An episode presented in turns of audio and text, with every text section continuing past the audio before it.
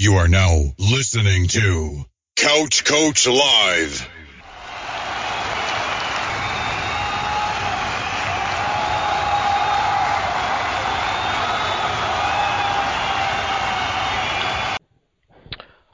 So we're back here on another Couch Coach Live. What's going on, Maui? Oh, chilling. What's up, Coach? How, how's your week been?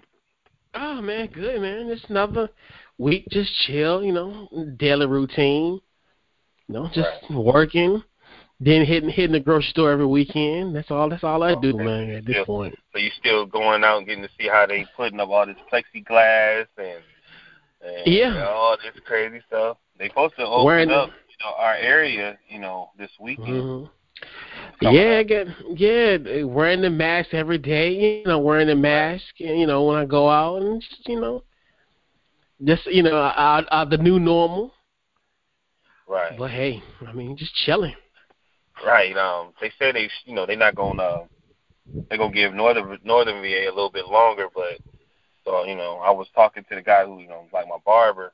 He was like, man, he got to order all this plastic stuff, one customer at a time, and then you got to lock the door every time a customer come in. Your customer come in, and he said you got to put all this plastic on. He has to put on plastic apron.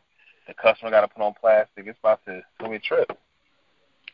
Yeah, and that's one thing too. Like once once it's time to get a haircut, it's gonna be very interesting how that's gonna play out. Because like everybody's like, well, you can wear a mask. I'm like, I I can't wear a mask because if they're trimming my beard, that's Mhm. impossible.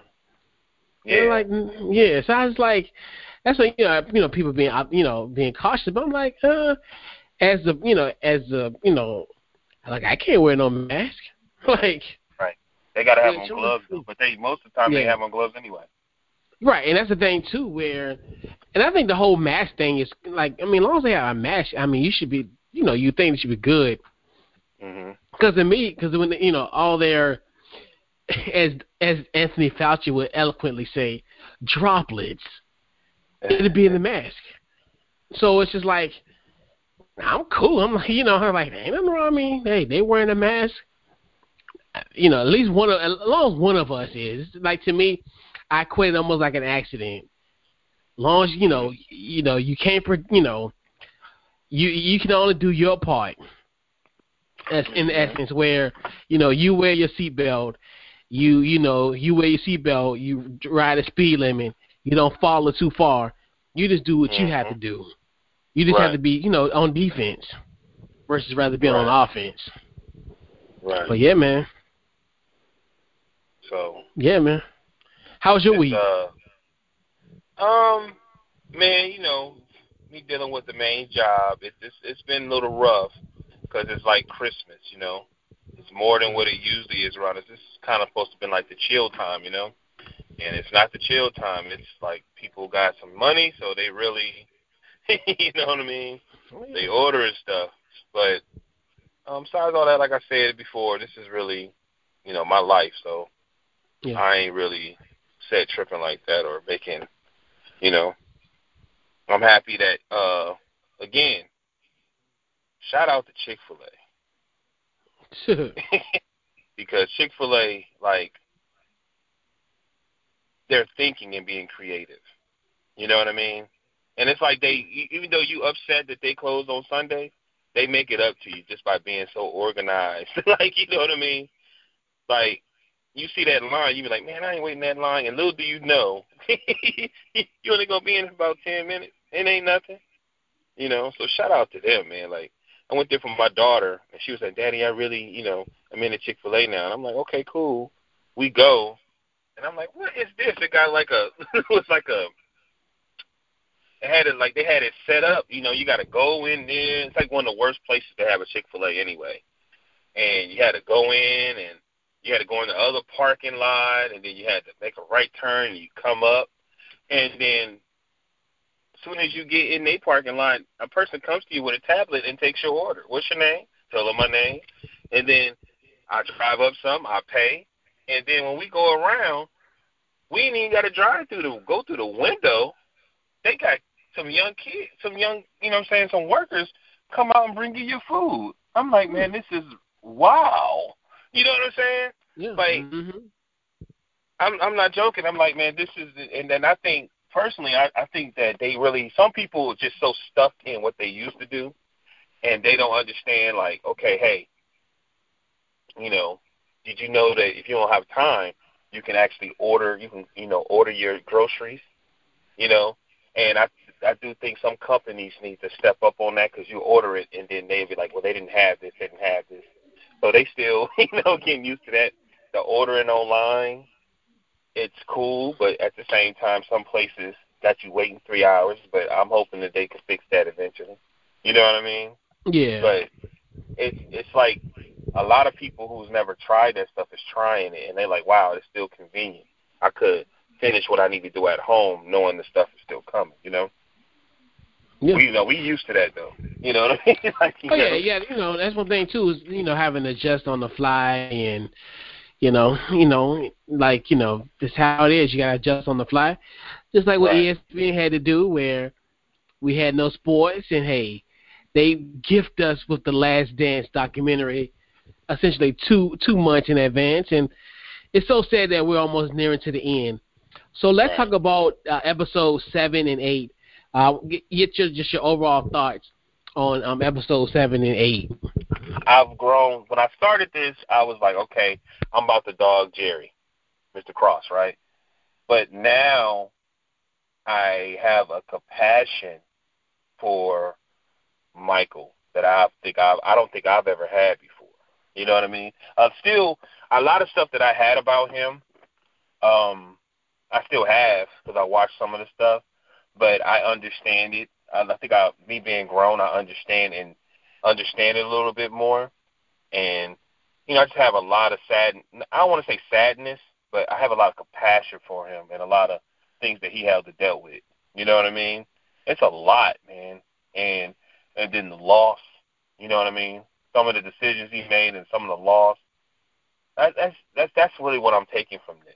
You know what I mean?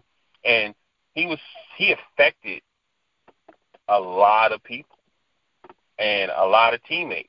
A lot of teammates are saying, "Hey, you know, he was this, this, and that, but you know, we won, and he, you know, he brought the best out of us." But I think a lot of them have some some some issues too that they not really gonna ever tell. You know what I mean? Except for Horace. But, but you know, short and sweet. That's like that's how I feel. I, I have a. It got to the point that I started really feeling sorry for Michael.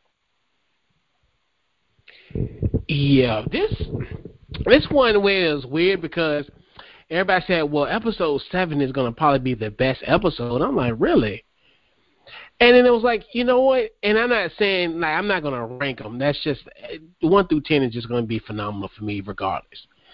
Mm. But to see Jordan this transparent, it's like it's it's it's not weird, but it's just it's one of those things where it's just like wow, like you know you really just kind of is you really realize the enormity of of the, the well I would call it the method and the madness of how you know how it would be the best way to to pretty much um you know explain it.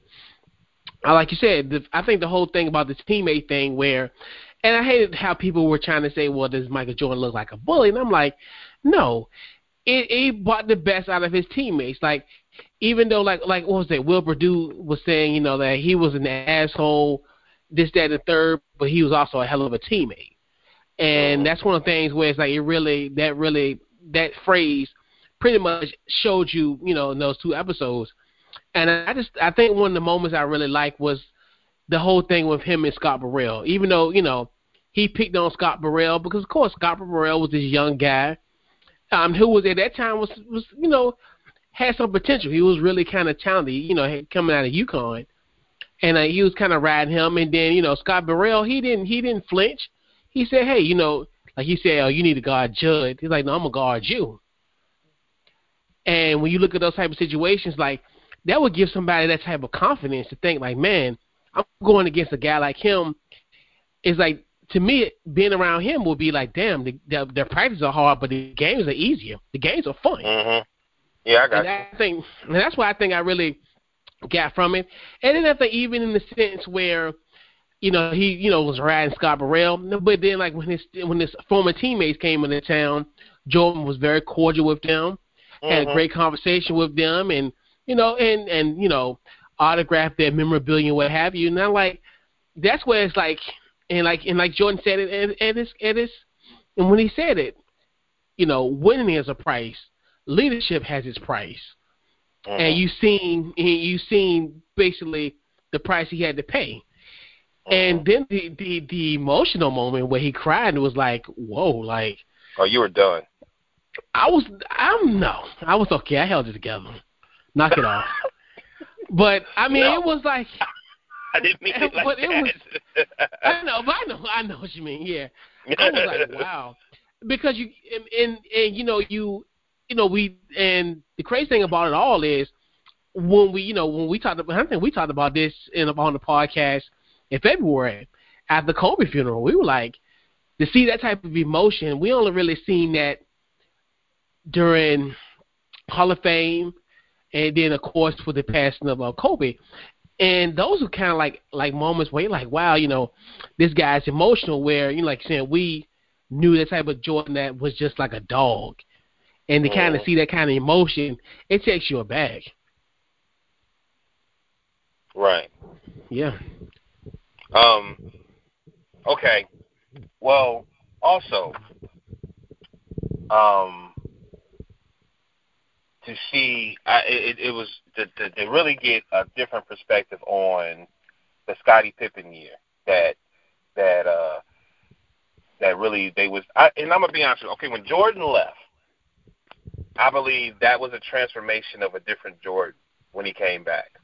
And I to me this is my opinion I felt like it pushed Pippen to be a leader because Pippen brung the team together and okay, how can I say this? I got to say this right because I thought about this. I was saying, okay, that team that Pippen had, right, was mm-hmm. different. Mm-hmm. Like the league had did, had completely changed. They wasn't like they were in the '80s, in the late '80s, in the early '90s. Them guys were gone. This is a different style of basketball now, and I think people need to understand that. You, know, you understand? You got Gary Payton, you got Shawn Kemp, you got a lot of different athletic they they not lazy. They swifter in the air. They were different. You know what I mean? So like when when Jordan left, I felt like he went through a transformation and played basketball. And his and this is pre his father. So now he got to play basketball without his dad being there. I believe that um, Scottie Pippen became a better leader. And even though he made that mistake when he sat on the bench, I felt like that was still part of his destiny that he still had to deal with. Because I always felt like with him, he make these these decisions. They'd be like, "Come on, Scottie, why did you do that?" You know what I mean? But he's able to overcome them. Just, just he's able to deal with it, and I deal with it. Blah blah blah. But he can bring a team together and a younger team together that I don't believe Jordan could. You understand? You understand what I mean? Where yeah. Jordan mm-hmm. could, and then and because of that, because I, I mean, like I was talking to somebody, because Jordan only know knew how to motivate people how he was motivated, which his dad would pick on him because he would lose, or his his they would pick on each other, and that drove him. That's why when you watch the whole thing, if he was lost or something like that, he will find a way to hit that switch. George Karl not coming, not coming and saying what's up to him for for dinner you know what I mean? Where was that dinner? Mm-hmm. Now you do nothing but switch something and made it. you know what I mean? When he should have mm-hmm. just. You understand what I'm saying? So like yeah. me and you, me and you, we we hard workers. We all these different things, but we do not like people to yell at us, to cuss at us, or any of that. Do we? Do we, coach? Not at all. Not at all. That's right. Not at all. But then, even though you have somebody like that, you have the person who's like the second person or might be the boss that'll come and be like blah blah blah blah blah say it in a respectful way and this this and that and calm our emotions and then they bring the best out of us.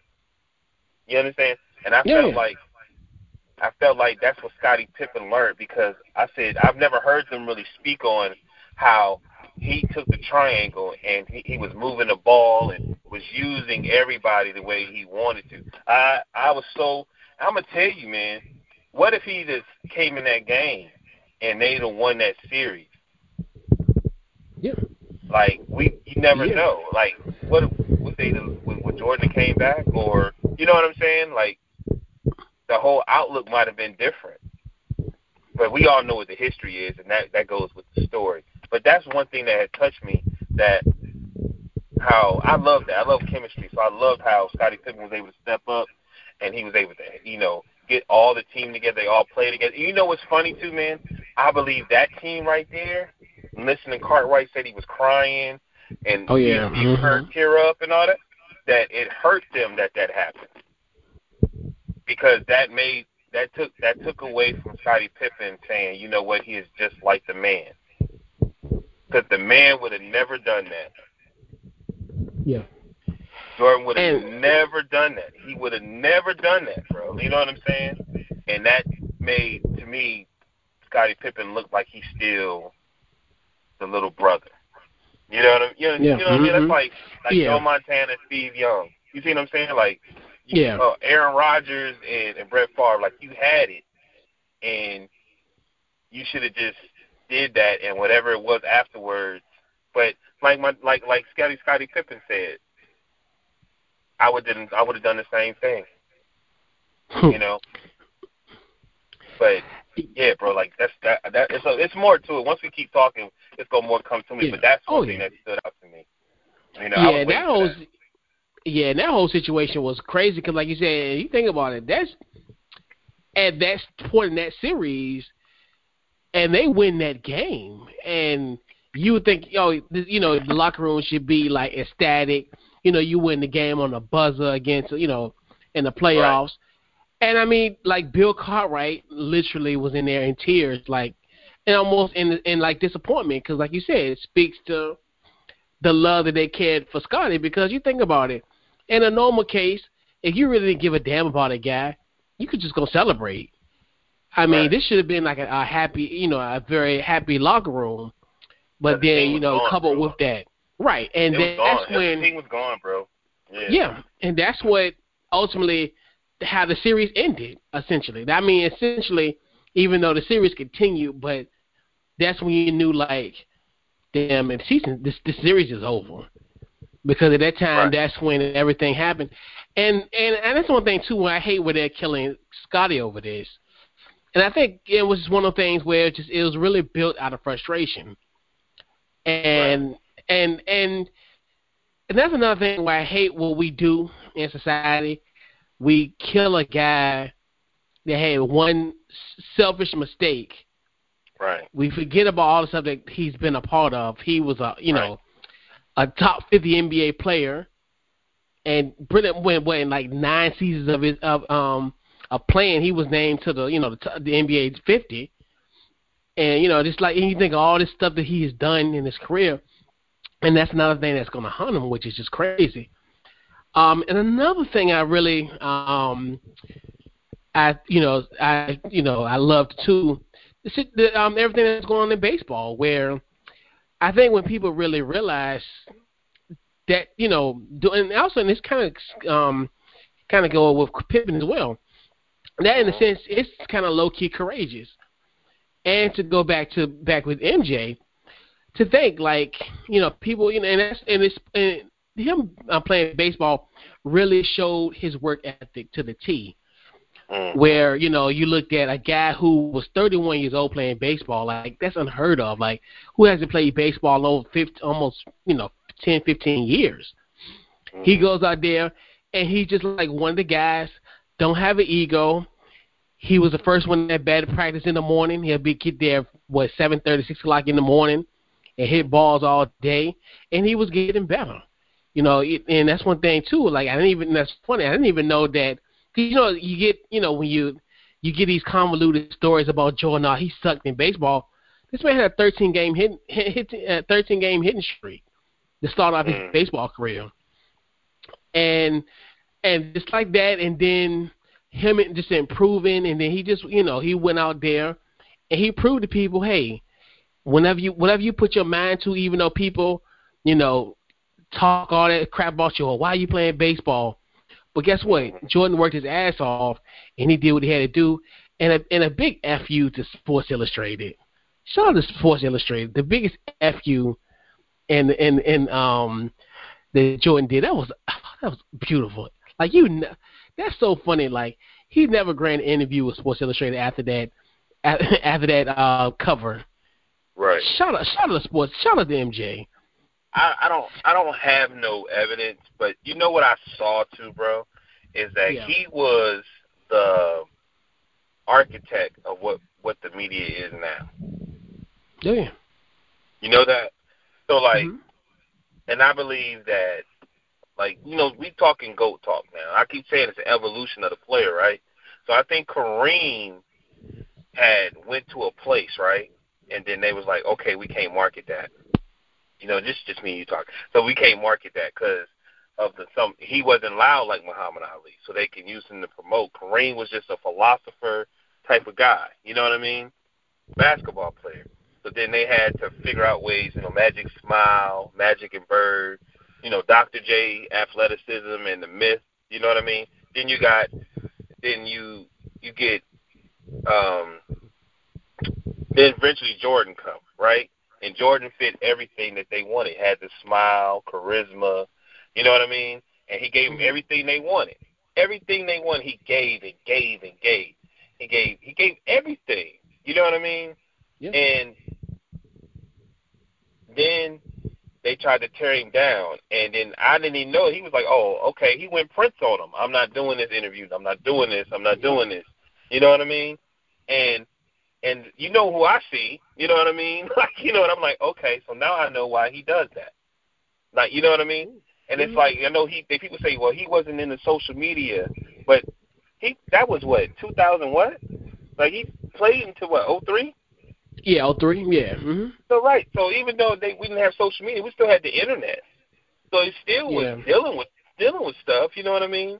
So I was like, okay, it's even though I know there was the media way before Michael Jordan, but I'm I know that. But I think it was a different monster being a, a different dragon being or or you know being born at that time that it was just overbearing because what I remember is they that a lot of athletes used to be very like for instance Muhammad Ali and and Co- or was it Howard Cosell Yeah.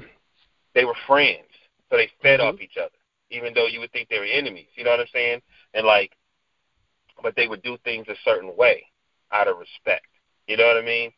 And it seemed like a lot of that stuff you got to be a journalist okay but it just seemed like a lot of that stuff was just changing and you have all these new um reporters all like Sports Illustrated doing that. And you know, and he said he never talked to him again. So that must show you that Sports Illustrated was changing. You know what I mean?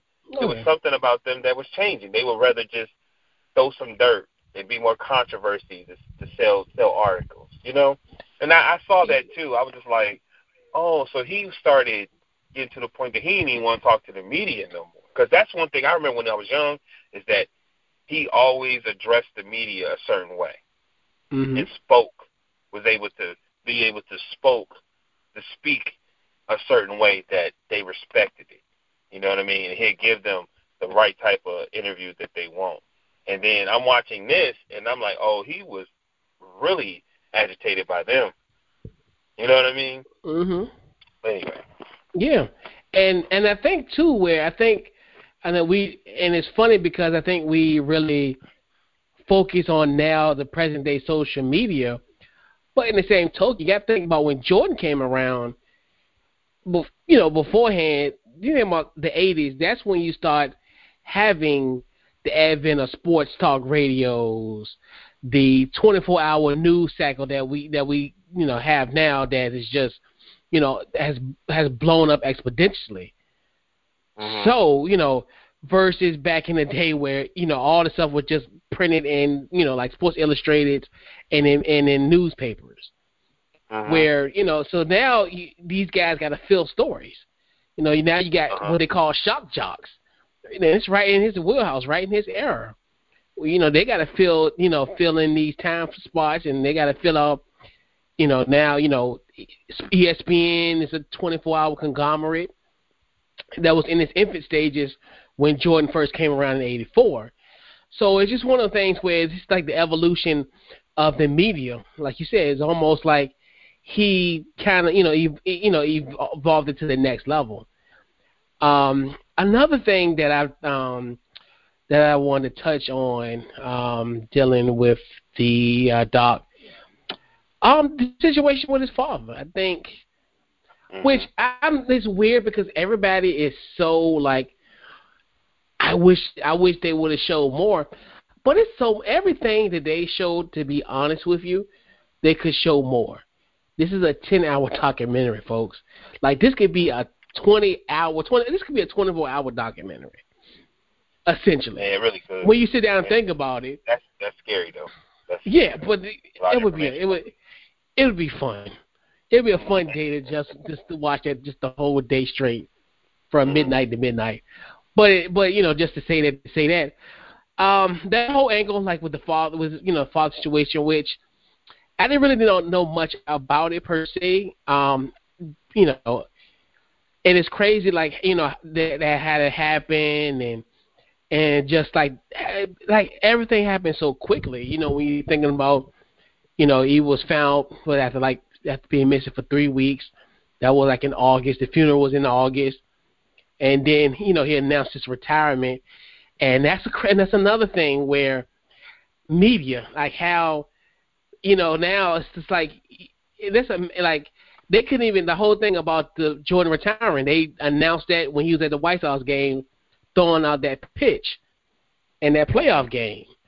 And it's just like how that that leaked during that, and they Jordan peeled off at the se- at the seventh inning, and um, dipped out, and then the retirement in '93, where it's just crazy, like, and it, and it's just weird, like I, I you know, of course I don't remember that, I'm you know way too young, but Right. just like how they were saying, like, you know, where were you moment when he retired? You know, of course I remember '99, but I But don't remember when he 93. retired. I remember, remember- when he came yeah. back. I remember when he came back. Oh, I yeah, everybody remember I that, moved yeah. to Virginia. I was in Virginia, and I but I was up in Maryland. Wasn't it around like Easter or something like that? It was in um like in March of 2000. Um, mm, shoot, mm, March of 1995. So it might have been. It wasn't like I think it was like Easter. It was some. I think it was Easter, bro. I'm telling you because I remember Mhm. I was I was in northern. I was in Maryland, and I went over to my little brother's um uncle's um his um little brother's um grandfather's house, and um uh, Jamal was like, I said we going to church tomorrow, right? He was like, yeah, and he was like, but I ain't going to their church. I was like, why? He was like, I said, what's wrong with the church? I said, is it great singing and blah blah. blah. He's like, it's a beautiful church. They got the best choir in the area. I said, well, what's wrong? I said, what's? I said, well, where, where you gonna go? He said, we gonna go to the small church around the corner. I was like, okay. Man, I said, well, why don't you want to go to the other one? He said, man, they gonna be in there all day. And Jordan coming back. I was cracking up. I said, Yo, man, it was like seven people in that church. B. Like I was like, you crazy, man. Went in there, got us some Burger King, and ran in that house. Here come Jordan running that, walking out, chewing that gum. Yeah. And and what's crazy about it all? I didn't know this, like, you know, the whole baseball thing, and then actually him walking, you know, um, walking the picket line, and not knowing like within like a week or two, he, you know, he has his breakfast with B.J. Armstrong, and then like a week later, he's playing for the Bulls. And to think like like and and that's one thing too where I'm glad they kind of illustrated that because it felt like it was like a easy transition, even though in a sense it was a great transition. But I like how Tim Grover kind of illustrated the fact that hey, you know he you know he really messed his body up by playing baseball in a sense. So and it's and that's another layer like tag like that just speaks to his greatness. Even though I mean he did a he did a phenomenal job in that you know that brief um about two months that they well not even two months probably about a about a month and a half that they played. I'm like that's really you know that's like that's really like outstanding when you really sit down and think about it because yeah I guess when you when you think about it you don't think like these things happen that quick. I didn't know it was that drastic like he went talked to B.J. Armstrong was like think about you know you know I might go you know go back to practice facility and check everybody out, and then within an instant he comes back. It's amazing. Like, Man, and, and this is just be the type of do whatever he wanted to do, cuz. I know, but that's what I'm saying. But that's what I'm saying. You, that's that's that's what I'm saying. When you, because right, but this like the, the the devil in the details. Because right. you're just thinking that it's all yeah, this is uh, it's easy because it's Jordan, but it just speaks to how good he is. Like a normal person, like he like with Tim Grover would not he didn't say it, but he he how he illustrated was like you really don't realize how not in basketball shape he was, and he and he balled the way he did. Where you don't, it's one thing where that's one thing you don't really realize because you just you just get caught up in the greatness. It's like this the devil in the details, and I just like Mhm. how he illustrated that point. Yeah, I mean that was yeah. I mean yeah, that he's Michael Jordan. He can do whatever he want, but right. that's just amazing. That's another. That's just another thing that made like wow. That it just helps the story. And then like you said, going back to the mental games, and I love that. And that's one thing too. I loved about it. Like he created, and that's what you have to do in a sense where when you're at that level, you always have to find some type of chip on your shoulder, some type of mental edge. Like and Mhm. LaBradford Smith, you know, wherever he's listening, hope he's listening to the show, but LaBradford Smith has a hell of a game. Has a hell of a game. I think he has what like 37, 36. No, he had thirty seven points. And Jordan allegedly, allegedly, said that he put his hand. Bradford Smith put his hand, his his arms around him and said, "Good game, MJ." And then comes back the next night. He said, "You know what? I'm gonna score more in the first half than he did the whole game." And he scored 36. Like that's crazy. And like you said, the George Karl situation when you mentioned earlier. George Karl is boy. That's a he's a Carolina guy. That's they both Dean Smith disciples. That's my boy. Like so he don't catch me at he don't he don't he don't hit me up. If he see me at dinner, he don't say nothing. All right, cool. I'm gonna give you the business. Like those little things. Like, and I think that's just it. And and and it's something that we, you know, of course, it was cringeworthy to be real with you during the Hall of Fame uh, speech where he just like like he dug into poor um Pat Riley and, and Jeff Van Gundy, but I loved it. I loved every minute of it. I was like, if I was them, it was cringe worthy. but it's like how he like he's like, yeah, you know, and Pat Riley and then his old little. Now I don't think he said flunky, but it's like yeah, the old Jeff Van Gundy, because you know Jeff Gun Jeff Van Gundy was clapping back. He's like, you know, Michael tried to belittle. He now he he always say he tried to befriend everybody and then try to beat them on the court. And that's crazy. Like, how did he still remember that from 1996 when he said that? Was like that. Like that's like that type of stuff is just like, yo, you you gotta love somebody like that. You just gotta Wow. love that type of spirit. Right. I I was sitting here like I said, see, that- I would just be cool with it. Like it don't even bother. Like you know what I'm saying. You had always had to have. I'm gonna tell you something too, man. Like, like I was telling my dad, you know what I mean, or some of my people. We was we was all talking, right? I said it might have been some people that would ch- could challenge Mike, and but because of his personality and how overly competitive he is, this, this and that, they they wouldn't even try it. And I I wonder, and I I think that sucks for him because I hope Mhm. one day that he realized that that it might have been some people that could beat you, but they was like, and you, do you know that too, Chris? That it, might- it might have been some people better than him that even Oh, no on that team that could have ate him up, but they didn't because of how he will react afterwards. Because it's not going Oh to yeah, no stop. You know, it's not going to stop. It's like watching Bill Cosby and Sandman Films challenge. Like, come on, man. He, but you know the person I bet you he did that to all the time, Ron Harper. Ron Harper probably laughed and wouldn't let it stop. You know what I mean? He probably ate that up. But I was wa That's still unhealthy to me because it's not. It's still you're still dealing with an illusion. Like you want, and I think that also became the problem. Like part of the monster of Jordan was that people, a lot of people, who could he trust, especially after his pops passed. You know what I mean? Because they were saying his dad was his best friend. So once his pops passed, who could he trust? Like who could you know what I mean? Start having all these yes men. You start having teammates that are fans of yours. You know what I mean? You start having people like I'm just happy to be here. I don't want to piss him off. You know what I mean? Because if you beat him, you pissed him off. If you if you shook him up, you pissed him off. You know what I mean? And I don't think I don't think me personally I don't think that's a good thing. You know what I mean? I think I would want somebody to be honest. You know what I mean? And oh, yeah. and, and and don't feel like but like he said with Steve Kerr, he said Steve Kerr was a fiery dude too, so he came back at me. And he said, I apologize because I lost it. You know what I mean? But a lot of that comes from the anxiety of the pressure he was putting on himself of getting back there. But I think if he would have understood that, let me no make it just a job. But he, I don't think he knew how to do that. B. I think I, even though after afterwards, I think he he'd joke around this this and that. I don't think he knew how. I think for baseball he did. You know that I believe baseball that because he wasn't the man, even though he was the man, that he was able to get that equally love because he knew that they were better than him. You know, yeah, you and like, you know what I'm yeah, saying? Yeah, and it was funny because he kind of he touched on that touched on that because remember how he was saying how the clubhouse was essentially like being a kid again, where he was Right. just one of the guys versus Right. he wasn't the alpha.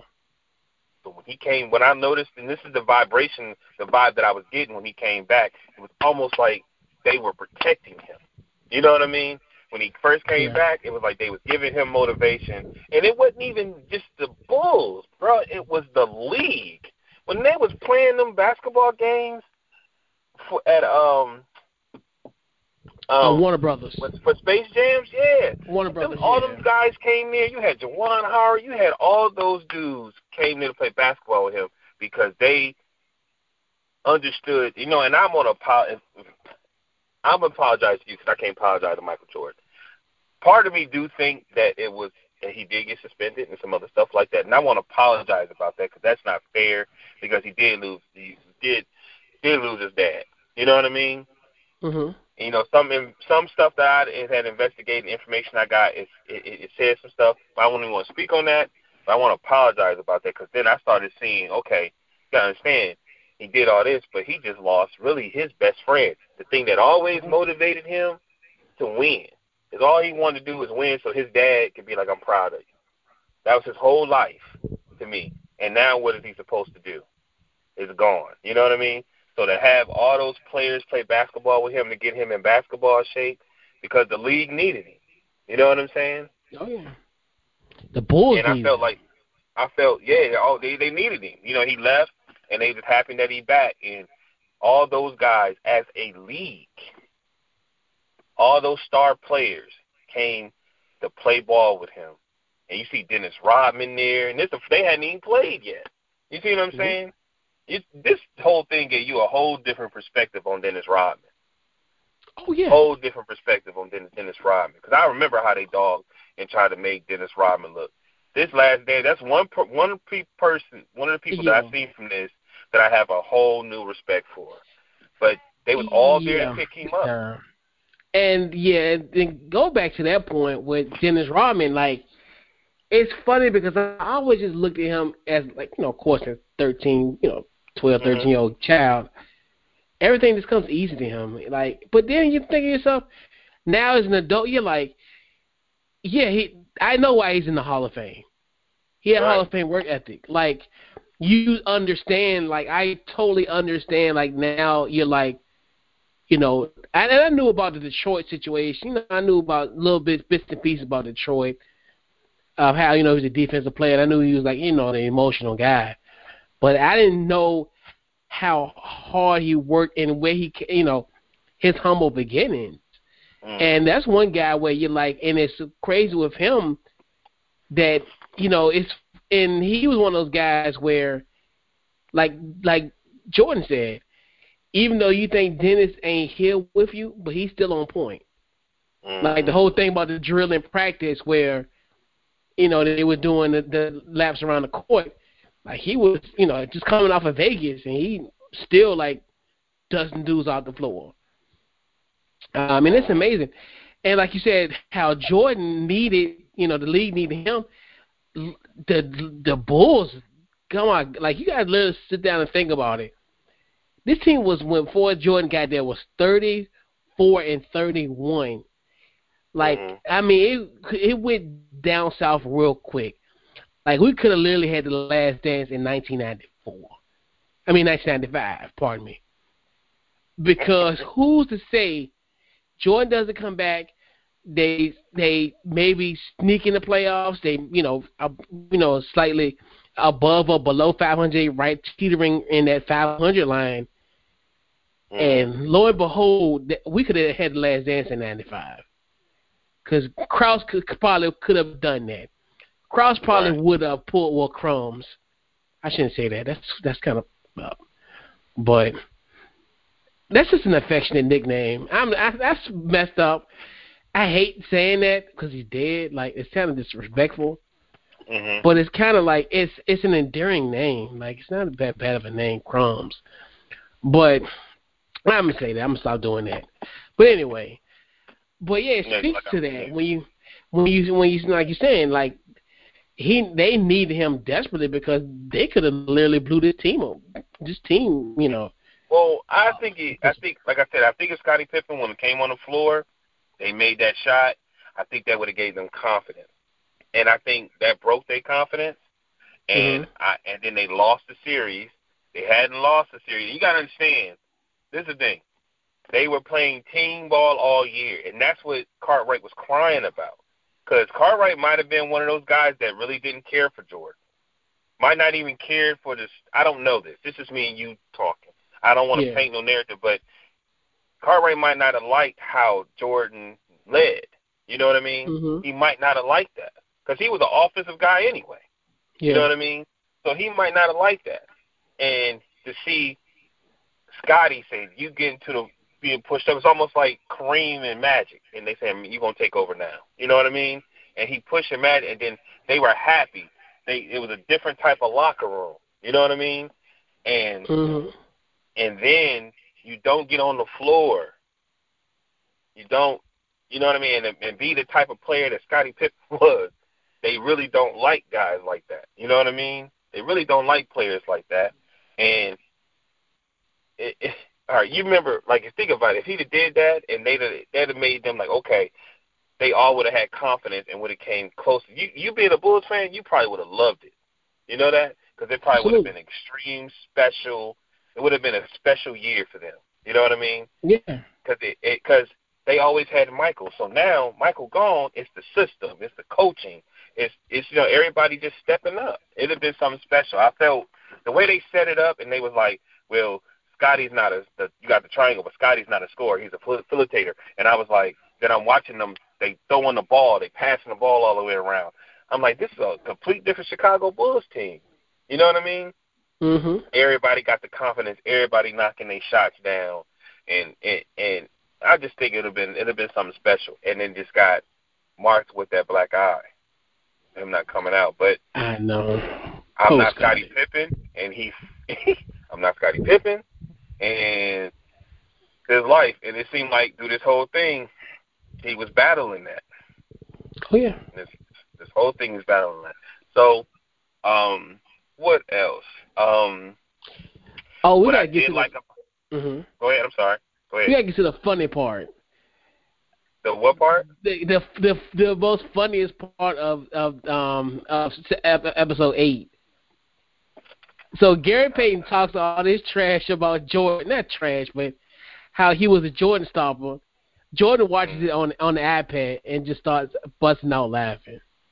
Right. Your thoughts on that?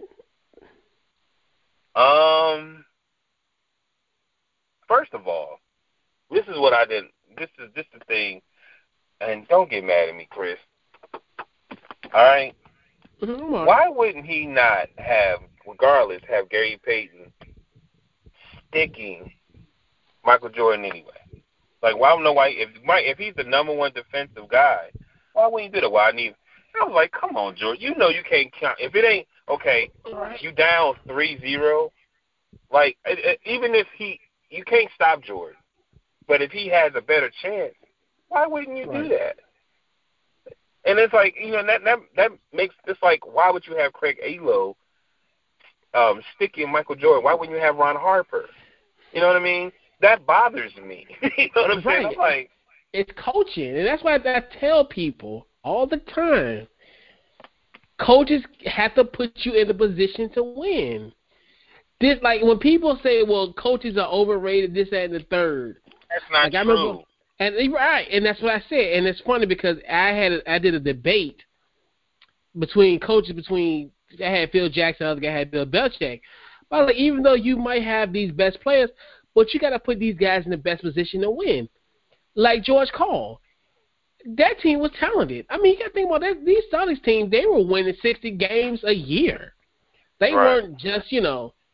I mean, compared to of course when you look at the Bulls that was seventy two and ten, but this team, their team, those teams were winning like sixty games, like I'm wondering, like two or three years in a row. Like this was a good team, like you said. He's the defensive player of the year. That's, You don't stick. You know, You're right. Mm. go ahead. No, talk. I'm sorry. Go yeah, ahead. and you don't, and you don't, and you don't put your best defender on the best offensive weapon in the league, much and less that's a generation. the problem with the league. That's the problem Right. with the league. And you know, and the more they keep doing these documentaries, right? They're going to keep doing it. You're going to hear some truths come out where you're going to be like, okay, well, why wouldn't? Well, I told him to, to play this person, or I told them. Where you got announcers and people on these shows saying, I wouldn't care. I'm gonna stick this person. You know what I'm saying? Or I'm Mhm. gonna do this. You know what I mean? And that, Right. that's that's ridiculous to me. That's ridiculous to me. You know what I'm saying? I, I couldn't believe that. And then, if anything, you could put Payton in it because even though Michael was known for always making his shots, Payton might have just because it was just the thing too. It was different also. Whereas these young guys was not scared of Michael. You know what I'm saying? Right. Mhm. They wasn't. That's why I was saying that things had changed a little bit. You know what I'm saying? Things had changed where more when we keep talking, they like these dudes was not scared of him no more. They wasn't. They because he was the elder. He he sparked that competitive competitiveness competitiveness in them, and they knew I can't back let let you back. I can't do that. I don't care. I'm gonna keep going. You know what I'm saying? And he and I just think, um, I can't believe that. I was shocked. Even though Jordan is extremely more taller than him. You know what I mean? Mhm. But at the same time, that just was that shocked me.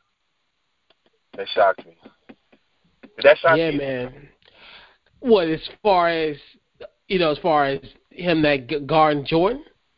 Or just in general? bro. It took it Yeah, and-. Yeah, and that's what's so weird. Like, like, and like, Payton was like, "Look, enough. I don't care what you're saying, George. George, I'm, I'm, I'm guarding Jordan. I don't care. You know, man, it's the course language. Said, look, I'm guarding Jordan. Um, like, and it's funny though. I just think it's just funny. Like, but I mean, I'm not saying he was- he held his own, and that's the thing where, like you said, those these guys weren't scared because like they want they they weren't they weren't worshiping him, Right. and they like, look, you know, I'm you know, I- if I want to be the best, I got to go against the best. Iron sharpens iron. Right.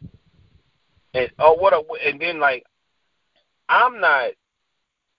I'm, and it's funny because it's Michael Jordan. He supposed to laugh, but I'm not saying he did. I'm not saying any of that. But I'm just saying it makes me feel a little weird. Like, why wouldn't you, as a coach? And this George Karl, he's been coaching for a long time, even before that. And I'm like, why Mhm. wouldn't you have him on the best? You know what I mean? Like, who was he sticking? Well, I need for him to. sc- I needed for him to score. What? So you gonna you gonna He- think you gonna outscore? You know what I mean? So what were you gonna do? Speed the game up? You can do both. I mean, you think about Gary Payton was probably only what, about 26, 27 years old. Like, he could have handled it. He probably could have did both at that time. I mean, think about it. It's 96.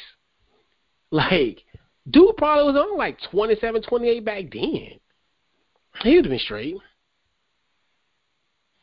But yeah, man, as I tell people, coaching coaching, coaching, coaching. You have to put people in the right position. They people think, oh, that's why I like, oh, Steve Kerr. If I had that team, I would win championship. No, the hell you wouldn't. No, the hell you wouldn't. And it's just like coaching, like coaching. It is, it makes a world of difference. And and that's funny. And we talked about um, we talked about Coach Kerr in the beginning. Well, Steve Kerr. Mm-hmm. And that's just one of the things where it's like he he he punched Jordan first. Right. And that's the thing I didn't know, and that's funny. And it's weird, like how when you really sit back and you think, like, because I used to be like, damn, that's kind of messed up. Like, why would you hit like the the smallest person on the team? And I thought they even back in the day. Right. Right. Because they And him like- try to make him look like the the Yeah, biggest. I was like, butthead. Oh, yeah, because first of all, yeah, and that's what's going to happen. You You punch know why somebody he that did that you-? You know he's Yeah. doing that, Jordan? That's because Jordan. That's why I said it was different, bro. Like when yeah, he came back, mhm, when he came back, yeah, and, mhm. and and you got and then you got to say when he came back too, Pippen had already had things a certain way, and Mhm. I don't think they're gonna say that. I think a lot of those players was upset because they liked the chemistry and how Pippen had it. Now Jordan Yeah. back, but like what I said earlier, like I st- like I told my dad, I said, man, I believe that that second team. I believe, even though Michael was Michael, of course Michael's the leader, but I think Scottie Pippen was the leader because he had to balance it. Him, you know what I mean? It had to be balanced. You know, you understand what I, you understand what I mean by that? Like Yeah, even though Jordan be- is firing, he got to be the one to say, "Hey, It's Hey, like I, I, I, I know, I know. It's almost like I, and I hate to kind of use this type of tone. It's almost like a fa- like a mother and a father dynamic. right, right, right." In No, you, it's okay. That's Yeah. okay. Like a sun and the moon. That's right. Yeah, Right. son of the You moon, know that'd be perfect. Yeah, Yeah, you know what Yeah. I'm saying. So like, and I and I noticed that. But how else was Scottie supposed to become that if he didn't? That's why I said when you really play it, like, a lot of that stuff had to happen. A lot of that stuff had to happen because Scottie probably would have never been able to be the leader that he became. You know what I'm saying? Yeah. Like you got one Mhm. guy, you got one guy who never made any mistakes. That's why he's that's why he's Jordan. Then you got this Mhm. other guy who could be who's great, but he makes some mistakes, but he overcome those. That's that's a wonderful Yeah. package, man. You know what I mean? Yeah. Then then and then this this guy by the name of Dennis Rodman come who's almost like both of them, like put together. like, you Yeah. know what I'm saying? Mhm. Like, you know. who is But- yeah, who's like the the, the savant like Jordan, and Right. kind of re- the rebellious portion of Scottie Pippen in in essence. Right, right. And, Yeah. and they like put the like put together. No no lie. You know? And Yep. um the one thing I did like about it is that I remember coming up, they made it seem like Dennis Rodman was always battling against I have not seen that since the Dennis episode. But they just always made it seem like Dennis Rodman was messing up the chemistry or Right. making things bad or or just being such a knucklehead and this this and that and blah blah blah. You know what I mean? And Dennis Oh, yeah. was so important to Wennington, Perdue, all those guys. He was important to them to, Mhm. to make them. You know what I mean? They knew they they job wasn't going to be as hard because Dennis was there. Everybody's though. Right. He- He was he was was the workhorse. Yeah. Yeah. He was the he was the he was well I would call the stirred he was the straw that stirs the drink for the Chicago Bulls. Mhm. Well, you know, as far as when you're looking about like just like the grit work. Yeah. I'm telling you, Dennis, I'm not telling people like and that's one thing too I really haven't appreciated Dennis. Like this whole documentary who I think is gonna man. come out of this like looking very well is Dennis. Because Dennis Mhm.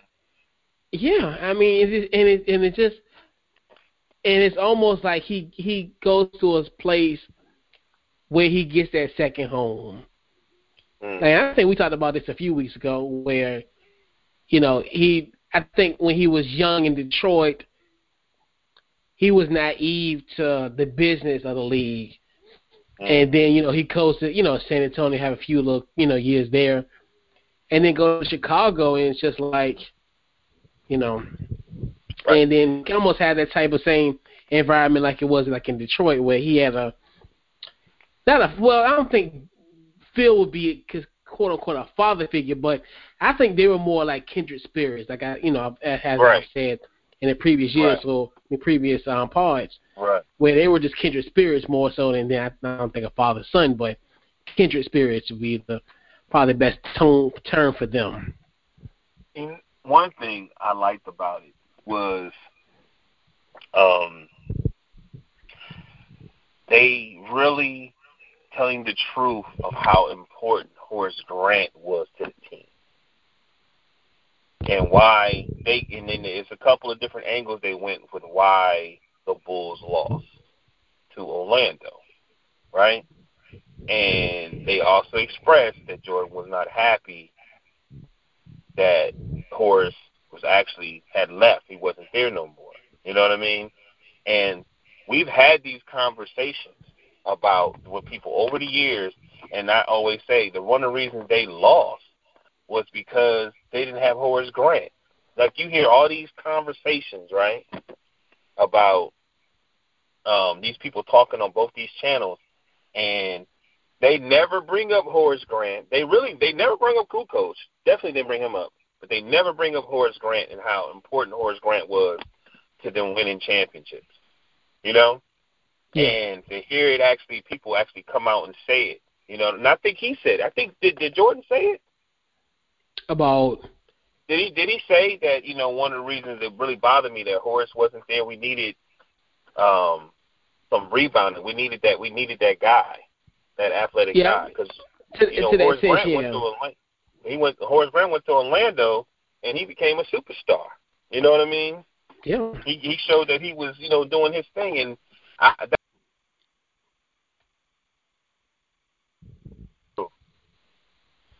Yeah. hello. Yeah, I'm here. That was weird. Um, Yeah. that was one. That was one of the things that um really had um that made me excited to hear that. That's okay. They really found the truth, y'all. Like, you know what I mean? Because they never that third guy. They never really want to ever say uh that this person was very important to the team. That's one of the reasons why they lost. Yeah, know because you got to think about it. Yeah, because you got to think about it. Horse was an all star after Jordan left. Remember that Right, that last year in. Chicago, he was an all star. That was the first. That was the, that's the only time he to the all star. Oh wow, That's crazy. that. Yeah, Probably. So that Yeah, he was, a, contract year, huh? yeah. And he went to Orlando and became a a prime free agent, which is crazy. You know, back in those days in '94, like. Like yeah, he was ended up becoming a prime free agent for um, for the Magic. And it's funny, Right. like, yeah, man, it's. I mean, it's it's it's just it's just crazy, like how you know, kind of reliving this stuff, and and then this an education of it. It's almost like the behind the scenes of it, where your perception has really changed. Like your you thought you knew what was going on, but now this kind of reels you back in. Like Mm-hmm. a lot of stuff I did not know, and it's, Right. and, I, and I'm enjoying it. So of course, I know you are. I know you are. So of course, the final two episodes of uh, Sunday night, and I am really like saddened by it. I, cannot I mean, believe- I ain't gonna front. I ain't gonna front because there's really nothing on. Like on a Sunday, I was sitting Yeah. back like, yo, there's really nothing on Sunday. It's like they set us up to watch this, you know. Yeah, And and I'm sitting here like, there's really nothing to really watch besides this on a Sunday. I'm happy they're giving you two. You know what I mean? That yes, makes it even and that's better. But yes. So now we're at a point where the two worlds are going to collide at one point. I wonder how it's going to how it's going to play out. So, what are you expecting in episode nine and ten? no, I think that um I think I'm gonna get this to you because I don't I don't really know. You tell me, and then I'll feed off of that because I really don't know, man. Like Okay, like fine, I think a lot of the stuff that I was looking forward to, they've they've thrown out there. You know. Um, Yeah. Oh, okay. I will. I will tell you this: him getting sick at Utah. Um, him getting sick at Utah. Uh, the push off. You know, the last shot. Allegedly. Man, he pushed him down in the third. Word. You don't stop it. Um, and I think that's about it. Oh, I hope. Um, and that's about it. I mean, I'm sure they're not going to talk about him going to the Wizards. you know, no. they don't have anything to do with it. So, um, yeah. Let me see. Is anything? I think that's it. Yeah. Yeah, I'm, I'm just gonna. I'm, I'm just interested in how these two worlds are gonna collide because you're thinking about on the, I call it the left side, where this is after the Seattle series. You know, of course, the last part of that is the winning championship and Jordan crying. You know, of course, winning the championship on Father's Day. Mm-hmm. Then on the right side, you got the Eastern Conference Finals between those vaulted Indiana Pacers that had my anxiety on like a million as a 13 year old child, which I think I'll I'll bring up a weird story next week about that. So now I wonder how they're going to meet in this little intersection. Um, and then you know, so that's going to be interesting. Of course, they're going to show the '97 finals, and then they're going to show the the Indiana series, and then the uh, final day, the final, um, you know, then the you know final series is Utah. So I think it's gonna be kind of weird how. I think it's gonna be weird because I think they're gonna have like you know the '97 Utah series and the '98 series kind of coming together in some kind of weird way. So I think it's gonna be interesting. And it's just weird. I think this is and it's weird because I think this is like the the closure I'm hoping we can get some form. Well, we're never going to get closure that that we that's really, really, really needed, but some form of closure. Because I don't even really, when I really sit down and think about it, they didn't have a. Uh, well, I don't, they didn't have like a ring ceremony. I don't think, I, because of course I know they had the lockout shortened season, but I don't recall them having a ring ceremony. Everybody coming back and getting rings even though they, I don't know if they're going to touch on this or not, but I don't know. But it's going to be interesting. And then I think, you know, of course, they'll probably show like where everybody went after after the fact. But that, I mean, that's gonna be it, man. It's it's crazy. Like this five weeks have gone by so fast. it's just unreal. It's just unreal, like how these five weeks have just gone, have flown by. Yeah, and there's some good stuff too, man. Like when when in, you'd be like, damn, okay. And they outdoing themselves, man. I, I would say this, even though the dude that directed it, like he on some really good um sniffies. you know what I mean? When they oh, yeah, him, yeah. like he mm-hmm. looks extremely intense, but he did a great yeah. job, man. He did a great job, and, and, and it's time, man. Yeah. It was time, man. And what's funny about that? I never knew, like, because I was thinking that Jordan, you know, the Jordan crying scene where he, you know, Mhm. infamous said, to, you know, break. He said that was like one of the first. That was one of the first interviews.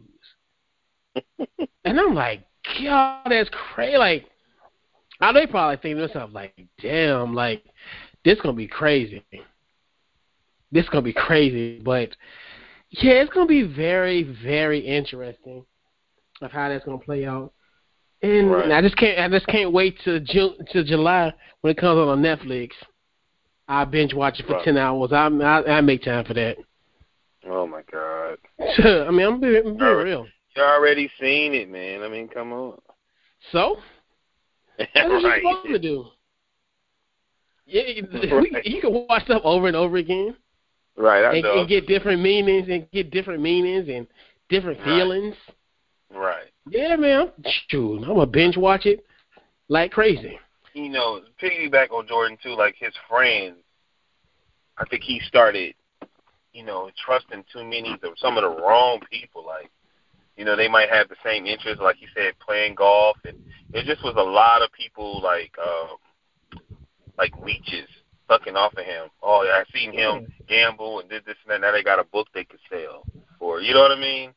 Oh, and like him leaving the game and having like like fresh air was like almost like him doing like a cleanse almost seemed like you know what I mean mhm. and just getting out of it you know and it just seemed like and I kept saying I was like damn his dad passed and I said you know it's, you you've noticed it watch it again you see like three or four people who act like they his best friend You know what I mean? Oh yeah, absolutely. It's like three or four people on there that keep saying that they Mhm. his best friend, and I'm like, you know, and Yeah. you gotta Mhm. understand too. Not to disrespect Michael, not saying that he's not a a, a, a brilliant individual, but you know he might not be the street best street smart person. He might not be, you know what I mean? Yeah. He might there might be certain things about him that you know he looked like he's this on a basketball court, but outside he might not be as sharp as That's what you think. you know what I would be. mean. But you know what I mean because he was country dude, and you know what I mean. Though he's from New York, but you know what I'm saying. Like I was thinking Mhm. about that. I said he was in Chicago, man. Probably one of. Well, let me explain something to you.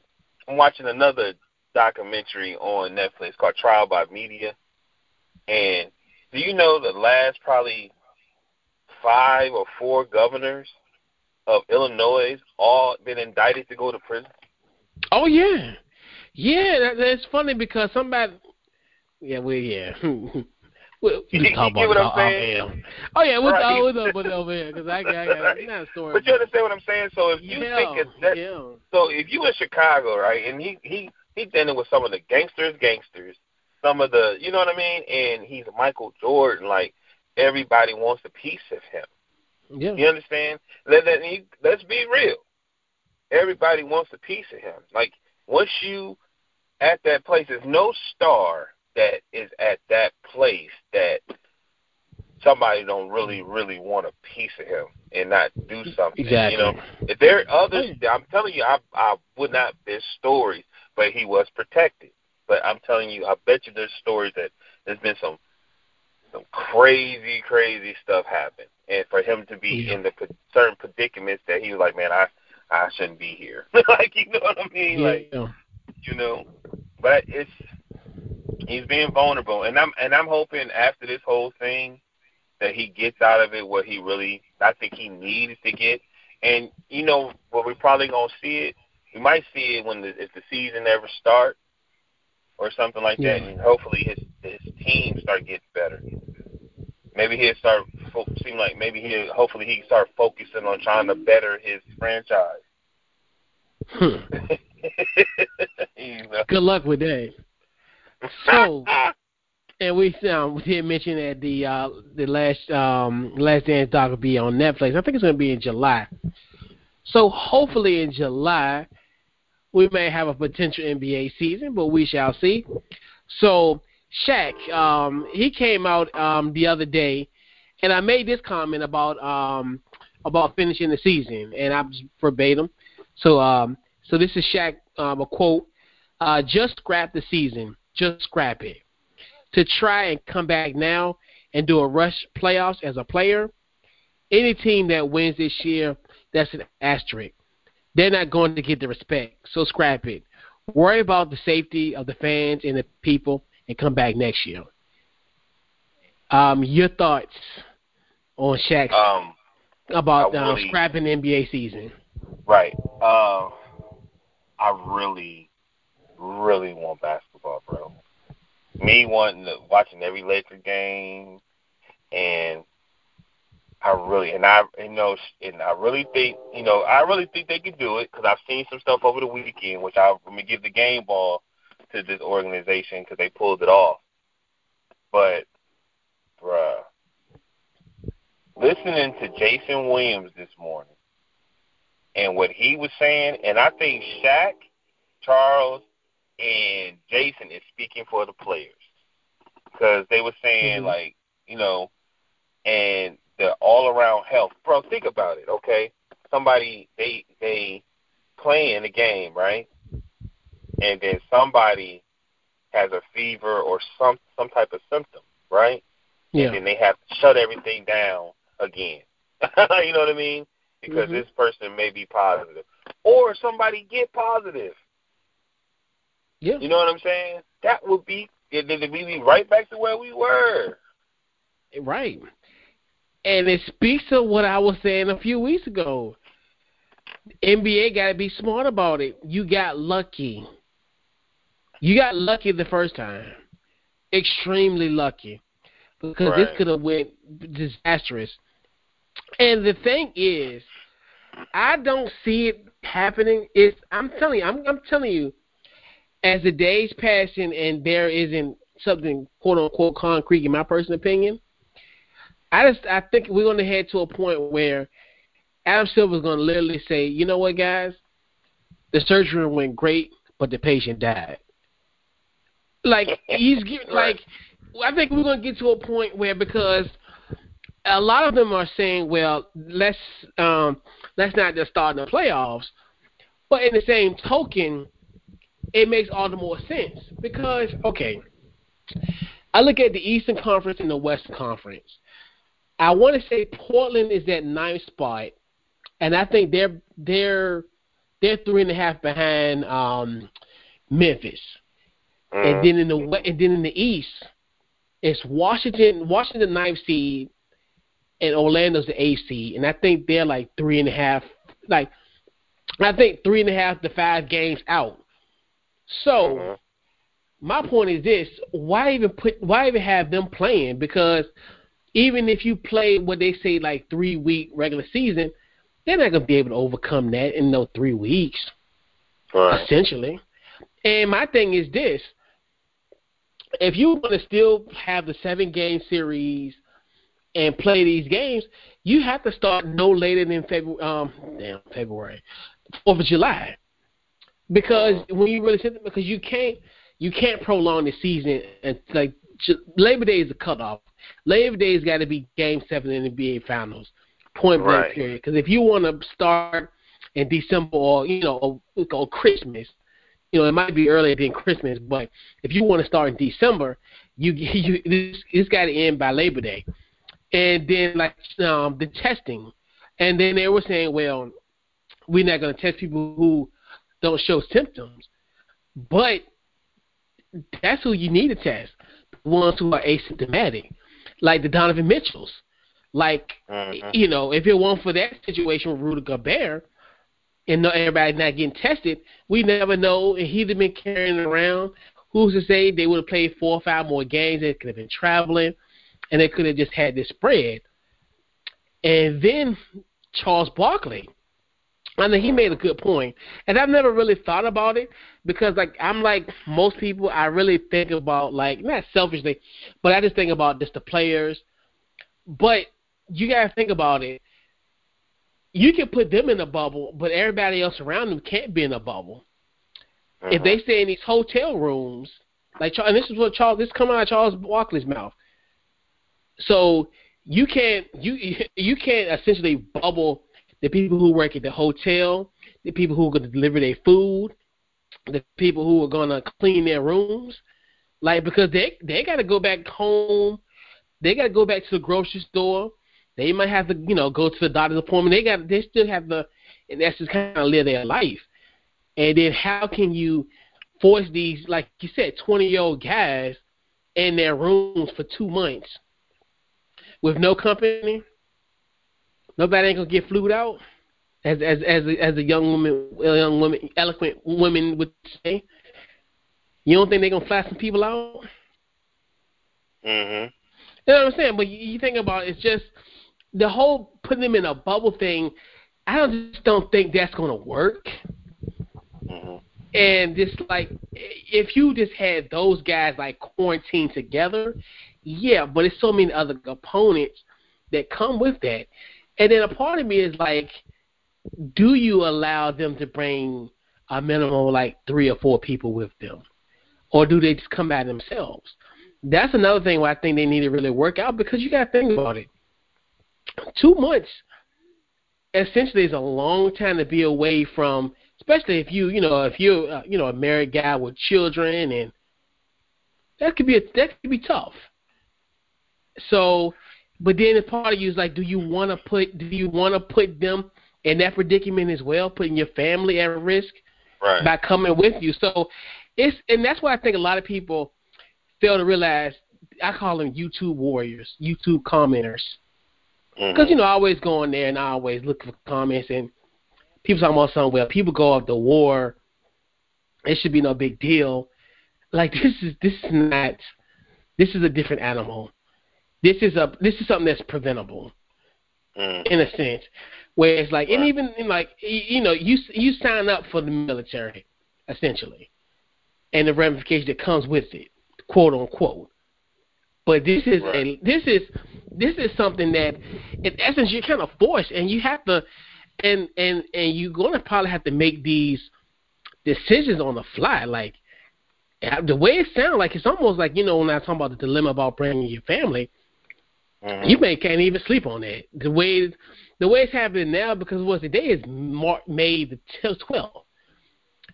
So you gotta assume within a month from today, which is June twelfth, they gotta be in these facilities and practicing because and getting ready for I would I would assume July fourth or July first, where these guys can get play, get to play. And then you think about this, and then the, the facilities opening up, and they're just like, and no disrespect, shout out to our, to our boy Bear, but like, why is like, Uh-huh. why is like their arena, like, why is their practice facility open? Like, they're not going nowhere, they're not gonna play.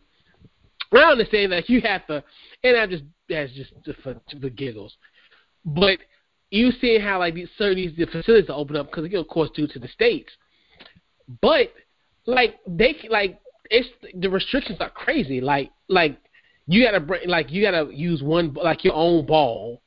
You can't take a shower, so you gotta come in with your workout clothes. And I think only four people can work out at a time, and like the coaches can't even be there. I think you can you can have like up to like I want to say like four or five assistant coaches. I knew I was reading something like bizarre, like, but they gotta watch it from a distance, and basically they'll be the ones who'll be supervising, and kind of in essence enforcing, though you know the the rules. Right. But it's just crazy, and like they can't use like the sauna, they can't use what you would call like communal spaces, quote unquote, Mhm. like you know showers, uh, saunas, you know those type of things. So it just it's just weird, like to see not to see, but more so that we having these type of restrictions present day, and just imagine in July that we'll be able to have these guys playing on a court with ten, you know, with with essentially ten guys on a court. Mhm. But you know, Yeah, it's, it's a lot to it, man, and yeah, I don't know. I, I, I the only issue is is that they so afraid to really shut down stuff because money. yeah, That's what it all comes down. Like like there was like Yeah. a lot of money is gonna be lost. A lot of money is gonna have to be, you know, and it, it kind of is what it is, man. Like, I mean, it kind of is what it is. Like, what are you supposed to do? You're not Yeah, prepared, and- you know. yeah, and that's one thing I think when you really sit down and think about that, and it's funny because it's I'm glad I can kind of expand on it because I remember I was saying how the NBA's got lucky Mhm. because just imagine if that happened to OKC and they you know this and then all of a sudden twenty thousand people have coronavirus and they all linked them to that March 11th game. And just imagine like the PR nightmare that would be that the NBA would have had. Like you know oh my gosh like it, the NBA was the breeding ground of the coronavirus you know. Uh-huh. so, yeah, and like you said, and that's one thing too, where, like, and I, I'm glad like those guys had it out, you know, you know, because I think like for me, I wouldn't say I look at it from a fan perspective or whatever, but I am, a, you know, I do have, I do take account of of players' takes on things because they're the ones in the trenches and they're just as you know, not afraid, but they're cautious. I'm like I think like like we, that's why I want to use the word. They're more conscious and more cognizant to the fact that that this does persist, that there's a problem, and that you know there's something that in essence could be essentially could be prevented by like like they said like by just halting the season. Like you said, there is some money with it too. And then I never realized I don't know if it's the NBA or the NFL that forty I think it's the NFL, but I never knew like how much ticket revenue really plays a huge factor. And I was like, I think the NFL it accounts for forty percent of their income. And you gotta think about it, they're like a billion they bring in billions of dollars. And to think forty percent of that pie is from ticket sales. So that's one thing where you're like, wow, that's uh, like how. And then you got to think about it, these guys can probably end up having to take a pay cut, especially the way they're saying now, where they're even thinking even the NBA come back in October, that they probably not gonna have fans, and you know, of course, the early part of of of, of 2020, maybe even down to 2021. So this could be a, a, a effect for for for years for them, as far especially Yeah. with that, that revenue. About, I'm thinking maybe about 18 months for some reason. Yeah, Yeah, it's just it's not looking good. It's sad, man, because I think we I think we had it this year. I think he would have got one. yeah. He would have squeezed right through it and got it, but and, and and then even the asterisk part, I don't even think even if everything happens, present day it would be. But I think about like uh, it's funny because we talked about the Spurs because you know we was I think one one of the podcasts we talked about well um who won after the Bulls. I was like well the Spurs won, but I never mentioned the asterisk that you know that Right. they only played the 50 game regular season because you got to think about it. We're 21 years removed from it. Yeah, if we talk about it next year, yeah, there's there's other sports that certain stuff happened that I know something like this happened before. I ain't studied nothing, Mhm. but it's just it's just yeah, yeah, things happen. And yeah. why do you why do we you know why is it that our generation or whatever just feel like they always wanna we got to be smart and stop like even Shaq saying that. Like Shaq even though you're not um playing now I still look at Shaq being a part of this generation. Like he's still up. He's still a part of it even if he's commentating. He's still a part of it. And it's like Yeah. okay you know I won my championships like this. And so since this happened to me, it's, it would be harder. To be honest with you, and whoever wins the championship this time, it probably will be extremely harder for them because they have to get in shape, they have to do this, they have to do that. You know what I mean? And do it fast. So why has it always got to be? You know, you put something like, for instance, they put that on there, right? And let's say like uh junior, junior, junior, junior, junior, or or or you know what I'm saying, your grandbaby was looking through your books and saying, How come this is right there by this team? And then they would go then everybody would start giving them all the you know what I'm saying? Oh, let's see what happened there. What? It was a pandemic. What? like you know what I mean? That's Right, right. crazy, you know? You know, and then they Right. get that that single it out. You know what I'm saying? And I don't that's why man, it, it is what it is. Yeah. And like I was Like- like yeah. Yeah, like I was saying, where if you look at it, twenty like when I talk about the Spurs situation, I still say that they won five NBA titles. I don't talk about well, the first one was a fluke because they started in January. No, that's all the more, and, and the same thing can happen here where they played sixty something games and then they played the playoffs. So Mhm. it would literally be almost the same scenario in a sense. Of course, it's not a work stoppage, but when we look at it from like the game type of standpoint, as far as the many games that have been played, it would be similar to 1999.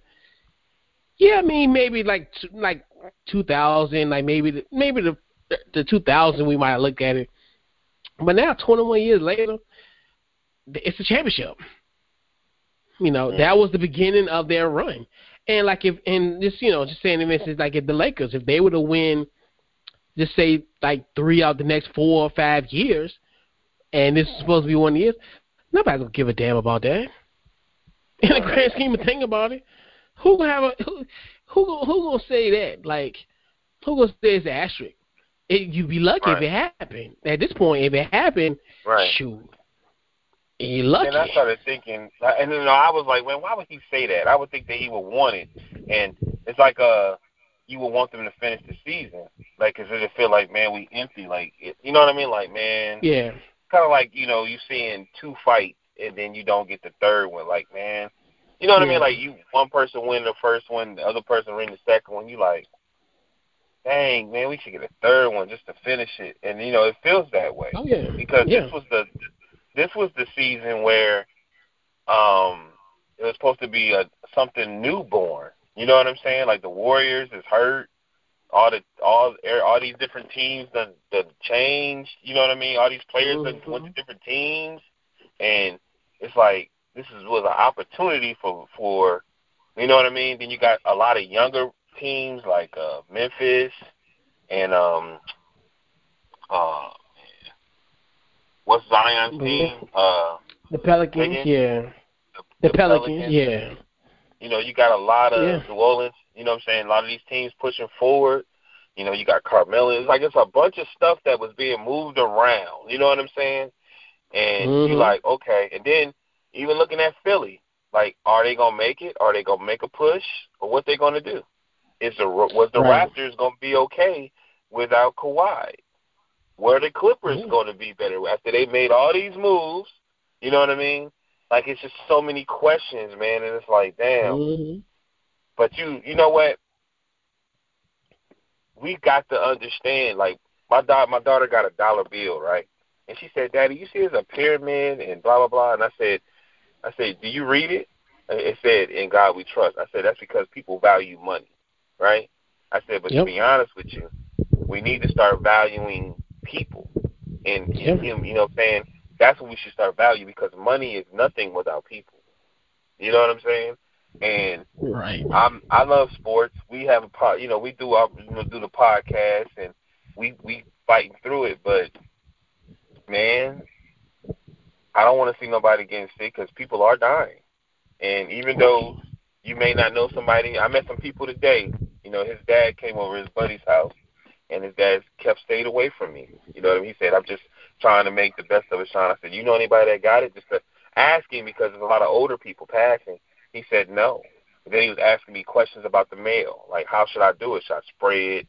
You know what I mean? He's trying to Mhm, figure yeah. out a way for it to open up. We have none of that information though, how to what to do. I haven't heard anything about, you know, when I get my mail, how should I clean it? You know what I'm saying? Like Right. somebody's saying you can't Lysol it, like what could you do? You know? So I just it it really almost it's almost to me it's almost like saying they might need to shut it down, bro. Yeah. You know what I mean?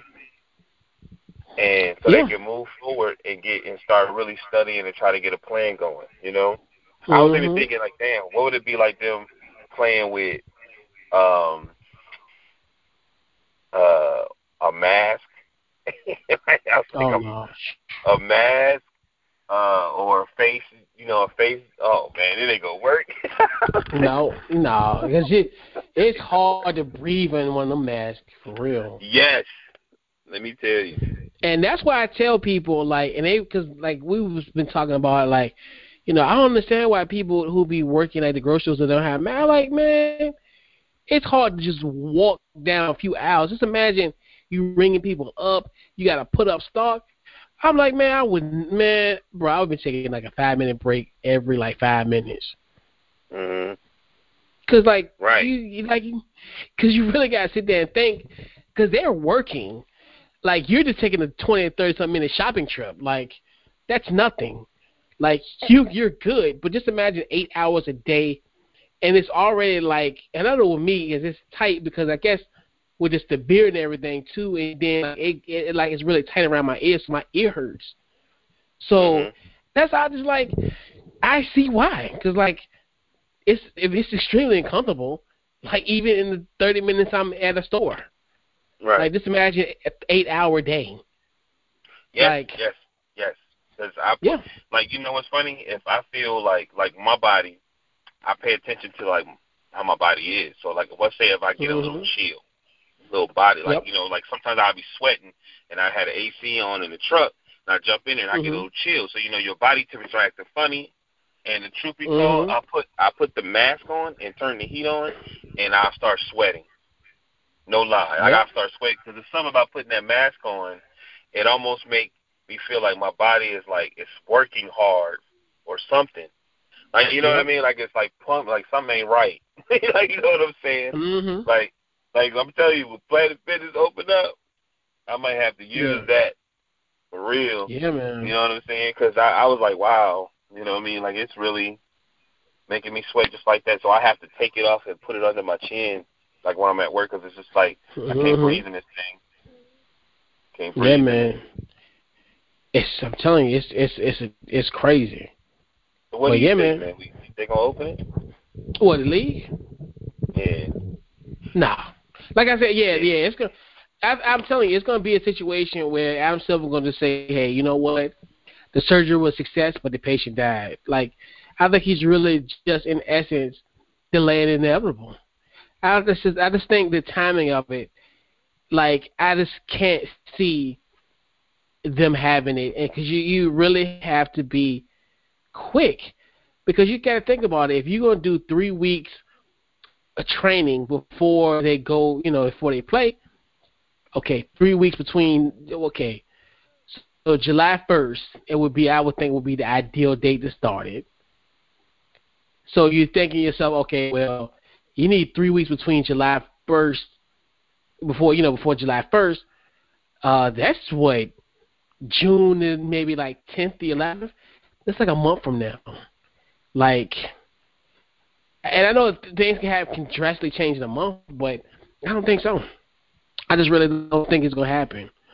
And I mean, it's not gonna happen. I think, it, and I even said, I think even from the jump, like I like this one thing I really haven't changed. I like, I just can't see see them, open, you know, doing that mm-hmm. because it's really ain't no, and then it's, and they're in such a tight spot. It can't be like MLB where they didn't even start the season, so it's easy for them to be like, well, you know what, we come back July fourth, if if we can you can have a definitive time, and you you know now they're wrestling between. Uh, we will have you know all the teams played. I don't want them to really play in the playoffs, starting the playoffs, but you kind of you don't have to. You know, because everybody was thinking, well, they come back in May.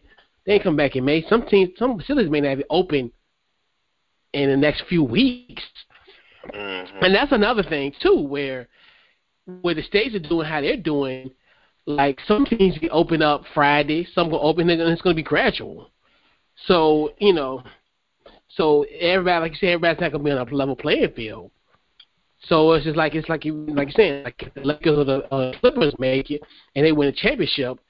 You're like, well, their didn't open up until late May, while other teams opened up theirs May eighth. Right. There, there should be no asterisk. They're the ones that did it. they're the one at the disadvantage. But yeah, man, right. It's not gonna happen. I mean, I'm, if I'm if I'm a bad man.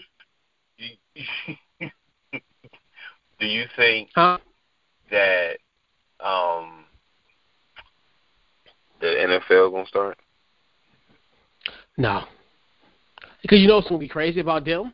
Even though I did the schedule release and I was like, you know, it, that one night I was optimistic. That's what happens you're always optimistic the, the night when it gets released, and the, you, you give yourself about 72 hours to to live in the fantasy world. But no, because you sit down and think about it, because now they're saying that it's probably going to come back in the fall, and that's perfect timing for it. And then the whole thing with the Dolphin situation, because I know they were talking about that they were thinking of maybe like packing, because you know they they they have a 65,000 seat arena, and they said, well, we can probably fit about fifteen thousand, and everybody just be scattered. But it, I'm like, to me, and, and I don't know how you're going to be able to control that. Mm-hmm. And when you, especially when I'm thinking about the whole secondary ticket market, so what's going to happen? Even I guess they'll probably do a certain allotment, like I guess if you know if they're probably going to have like two or three seats for each row, I would assume. But I think that's that's gonna get a little crazy. I don't. I, part of me is like, I just don't. This whole large crowd thing, it's gonna be a while before you're gonna have a large crowd, a large gathering. It's just, it's just, it is what it is. You know, and you know, I don't think so. I don't think I really. I, I want to be optimistic, but I don't think so. I don't think they're gonna start on time. I, I uh, think they, they could. I mean, I'm thinking about it because September, but I don't know if they're gonna finish. That's gonna be the question. Right. I think that the sports that can do it should go ahead and do it. Like you know what I'm saying? Like uh, like like Rome said. He said, "Man, my sport might be to do it, which is baseball." Mhm. Baseball can do it because they don't have that many people compared right. to and that's what we were saying, like with football. And I think Herm Edwards said it best because you really think about it. you got a hundred players on one team, another hundred on the other. Then you got you know think about combined like maybe like fifty coaches between the two teams, and other like staff members. He's like that's three hundred people, and that's just the pe- you know the people that's supposed to be there, you know, compared to like fan stuff.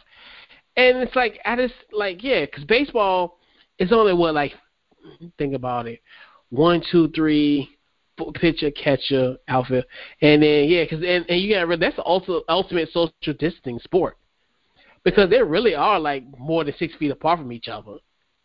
I mean, mm. well over that. The only thing is they might have to do stuff like like we were talking about the other week, the sanitary thing. As far as I don't think you need to be spitting on balls and stuff like that. But I mean, but you know, I think they could remedy that situation. I don't think, or you just well, if you do that, that's that's that's that's it. it would you know you get a new ball. But I don't know, man. But I'm I'm thinking I'm thinking nah. But yeah, man, let's put a bow in this week's Couch Coach Live, man. Um, game ball. Um, giving a game ball to a successful UFC event um, this Saturday. The prelim, the prelims was great. Um, I saw the few. I saw the the new normal. You know, everybody had on masks, um, except for the the ref and the the fighters. It got through well. Was bloody. You know, the whole nine, and they got through it. You know what I'm saying? And it it it was different. I know it was extremely different. Um, you know, it's it's so weird, man. It almost makes me feel, bro, that it we're that we're going to be just watching things from home, and they're going to have virtual fans. You know that? Yeah, like robots. like, like um, yeah, like, um, like it's not robots. It's going to be virtual where you could buy a seat and you'll be watching it. I remember seeing something like that too. They were promoting Oh. where you could buy the seat, but you could watch it from home or or your phone. virtual reality. Yeah. Yeah, and it Virtual yeah, reality. And, and, yep. Because remember, I was trying to explain to you. I said, bro, you probably don't know this, but a lot of things move based upon WWE. And WrestleMania, that's what they did. They had a whole segment where um, they put, you know, because they had like a movie studio. They had a studio. They in Florida, like Universal Studios or something like that. So they used virtual stuff. Like they had, like John Cena had like this thing where they was going in time and bringing it back, and they was using um like a green room type of stuff in this in this wrestling match. You know, you understand Yeah. what I'm saying? They made it Mhm. like a movie rather than a live. And I and I was like, the I think they're gonna do the same thing with like with like UFC. I was like, damn, if they keep doing that, then they just have like um virtual people in that. You know what I mean? With it's just Yeah. something to throw out there. I just could see them doing something like that where you be be at, you pay for the ticket, but you can watch it from home. You know what I'm saying? Mhm. Yeah, because I know the NBA was the NBA was doing some kind. Of, well, they weren't like doing the charging, but I know they were talking about like a VR experience like years ago. right. And And, I I seen was the like, commercial. yeah. I remember. Mm-hmm. You know, you know when I saw the commercial when I started watching Sports Net, and it was like if you want to watch a Laker game, you know what I mean, you can live the experience, and it's like you buy the yeah. ticket, and it's like you there, and you look into the person beside, like you look literally looking at the person who's supposed to be sitting beside you or something like crazy mess. Mhm. Like it's just throwing it out there. I ain't saying that's gonna happen, but I noticed they're in smaller things, like smaller rooms, and it has that effect to it to me. But Yeah. it was a great event. Pound. It was raw. It was very raw. Not having a crowd there made it very raw, and it made it like a real fight too. And they were going at it. It was great. All the matches was great. Um, it was trending wonderfully. Like you got just like everybody watching Last Dance. I'm sure everybody watched that event because it's nothing. Yeah. You know what I mean? And Mhm. all the NFL player was trending. It was like, man, the every fight was great from the prelims all the way to the prelims all the way to the um um main event. You know what I mean? And it wasn't pay per view. It was still you got to pay for, it, but it was on ESPN Plus. Yeah. You know what I mean? Which is really you know nothing, but it was great. I want to just you know, give them the game ball. They got through it. And then Dana White's talking about actually getting a UFC island. Yes. Yeah, I heard about that. That's crazy. That's crazy. That's crazy. But yeah, man. Um, so my game ball goes to Mo Williams, aka Mo Gotti.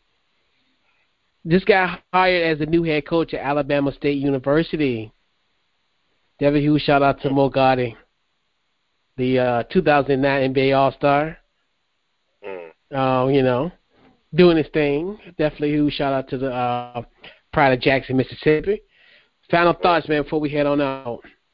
Oh man, you know, we still, you know, hey man, Colin, congratulations on you, man. I see you doing some other things with the with with your brand, and you know, Yeah. I, mean, I'm, I mean, I know I'm a part of this point, part of it, but shout out to you, man. Um, final thoughts, just hey, um, you know, we're still moving forward with this pandemic. Just, just you know, keep sanitized, masks, and you Yeah. know, um, gloves, and you know, talk to people. You haven't talked to one, holler at them because you know, I pe- people are passing. You see how many like iconic Yeah. stars we lost in like the last Yeah. five days? Yes. It was weird. Like Saturday was so weird because it's like, because you know everything happened with Andre Harrell, Right. and then everybody, then all of a sudden, yeah, and then all of a sudden, because I remember I went to the grocery store, and then I, because I don't check my phone now since you know all this stuff mm-hmm. going on, you know, and so I got home, and I'm like Little Richard, and it's crazy because I just seen the episode when he was on Martin Mhm. like two weeks ago. And then we were and, we were saying like, yo, is Little Rich still alive? Because I did a Google search on him like two weeks ago, Mhm. and then that happens. I was like, yo, that's wild. And then Andre Harrell, when he posted a thing on Instagram talking about some, um, I'm leaving for 2021 tomorrow morning. That's crazy. I ain't heard nothing about that. That's weird. Bro, look look at look at his Instagram. Look at his last Instagram photo. And he said, um, I'm leaving for I'm leaving for 2021 tomorrow. Um, we leaving tomorrow. Anybody want to come? We leaving tomorrow morning. And then he passed Wow. that next morning. It's wild. That's So I said, man, crazy. That's 2020. because They said that they heard like he literally because you know I my my my big thing too is I'm paying attention to these music battles, these verses, and Mhm. the Erykah Badu, bruh, Erykah Badu and Jill Scott, a billion views, bro. That's crazy. A a billion do they they started off seven hundred and forty thousand views. Michelle Obama was in the house by the second song, bruh. You know what I'm Yeah. saying? A billion views. And then they said he was so hyped about it because it's getting more popular and, you know, he has iconic artists. And what's happening by Yeah. them doing these these battles is people is going back and looking up their catalog. So, you know, he Mhm. he's a big iconic thing. So he was really about that. But it wasn't even that. It was also from what I'm hearing, he was putting things together for the election and a lot of those Yeah. different things he was putting he was getting motivated to uh move forward on a lot of stuff and then they was like man they was just shocked that he ended Yeah. up passing somebody Yeah. said they was on the phone with him and they heard him drop the phone and they hadn't heard from him for a while and went over there and he had heart failure that's crazy I know, right? it's crazy man It's little richie richard little richard and um, you know betty wright and uh Yes. jerry jerry uh uh Jared Stiller. Yeah, man. I'm like, wow. Yeah. And that's crazy because I thought about it is weird because how I love Andre um, Harrell and um, Betty Wright together because of making the band. And that's cra- and I Right. thought and it's, and it's the that's, I'm telling you, it's so weird when you really think about it because I remember she was helping uh, Sarah. Mm-hmm. yo, it go bad. Hey, yo, Betty Wright is here helping Sarah write songs. Why am I listening to you? but but it's but it's funny because and I remember Andre Harrell was on the episode of, of making the band, and I remember that too. And it's crazy Right. how like and because she passed was Saturday too, wasn't it? Or was Right. it Sunday? It, I think it was Saturday or Sunday. Um, Yeah. she uh all everybody you could think of, from J Lo to Justin Timberlake and NSYNC. Mhm. Like she was that. She was that. Everybody, bro. I was like, yo, y'all don't even Yeah. understand. Like this, the one that really showed everybody how to sing. Yeah. Like she, I'm like, yo, she's iconic, bro. Right. And Even Sarah Stokes. I'm sorry. I had to kind of throw that in there. But yeah, my bad. but the world, what I'm saying is, Yeah. oh my god, man, you ain't supposed to be making me laugh. This I'm supposed to be making you laugh. This hard. You're so character, bruh. But he, um, yeah, she just that's just it's been a lot. I think it's somebody else Yeah. you forget. It's somebody else. oh, That's um, up yeah. It's like one more person, Um, and I can't yeah. remember. It The was black person, right? Yeah, yeah, yeah, yeah. Oh my goodness. And it was somebody. Oh gosh, and you know what? It's gonna probably hit me after the podcast, and I'll be like, "Oh snap!" Right. Because it was. I had to think about it because I think it was just, but it was somebody else. I forgot who it was. Oh, uh, that dude from um, oh, he was like a rapper. Shoot, He was um, a rapper. He no, he won't with Sugar Hill Gang. It was, forget. It was. I'm telling you, somebody, and I'm gonna um.